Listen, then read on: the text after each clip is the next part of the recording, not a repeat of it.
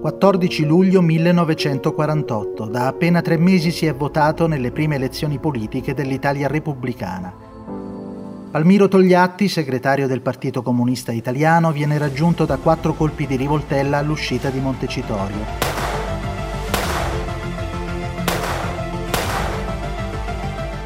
A sparare è un esaltato che agisce in autonomia, ma sulle prime si pensa ad un attentato politico. Il rischio di una guerra civile di italiani contro italiani è altissimo. I telefoni smettono di funzionare e i trasporti si interrompono.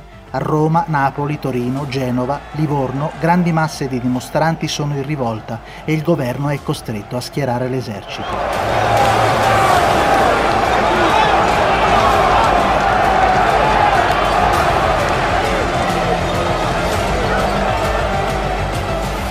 Togliatti, che verrà salvato dal chirurgo Pietro Valdoni, in ambulanza chiede ai suoi di mantenere la calma, di non perdere la testa. Ma il popolo comunista si sta già mobilitando e i morti sono più di 30 e centinaia i feriti. Alcide De Gasperi contatta un ciclista e gli affida il compito di scongiurare un bagno di sangue. Di chi si tratta ve lo diremo fra un istante. Iscriviti alla newsletter di Envision. Potrai accedere gratuitamente a rubriche, interviste, approfondimenti, notizie e podcast. Ci trovi anche su Facebook. Envision, magazine di informazione e cultura. Perché saperne di più non è mai abbastanza.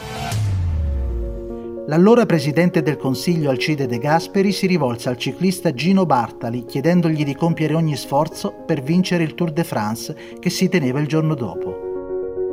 La vittoria del Tour da parte di un italiano nello sport più popolare e sentito del tempo contribuì a stemperare gli animi. Nel 1948 un campione dello sport salvò la democrazia in Italia.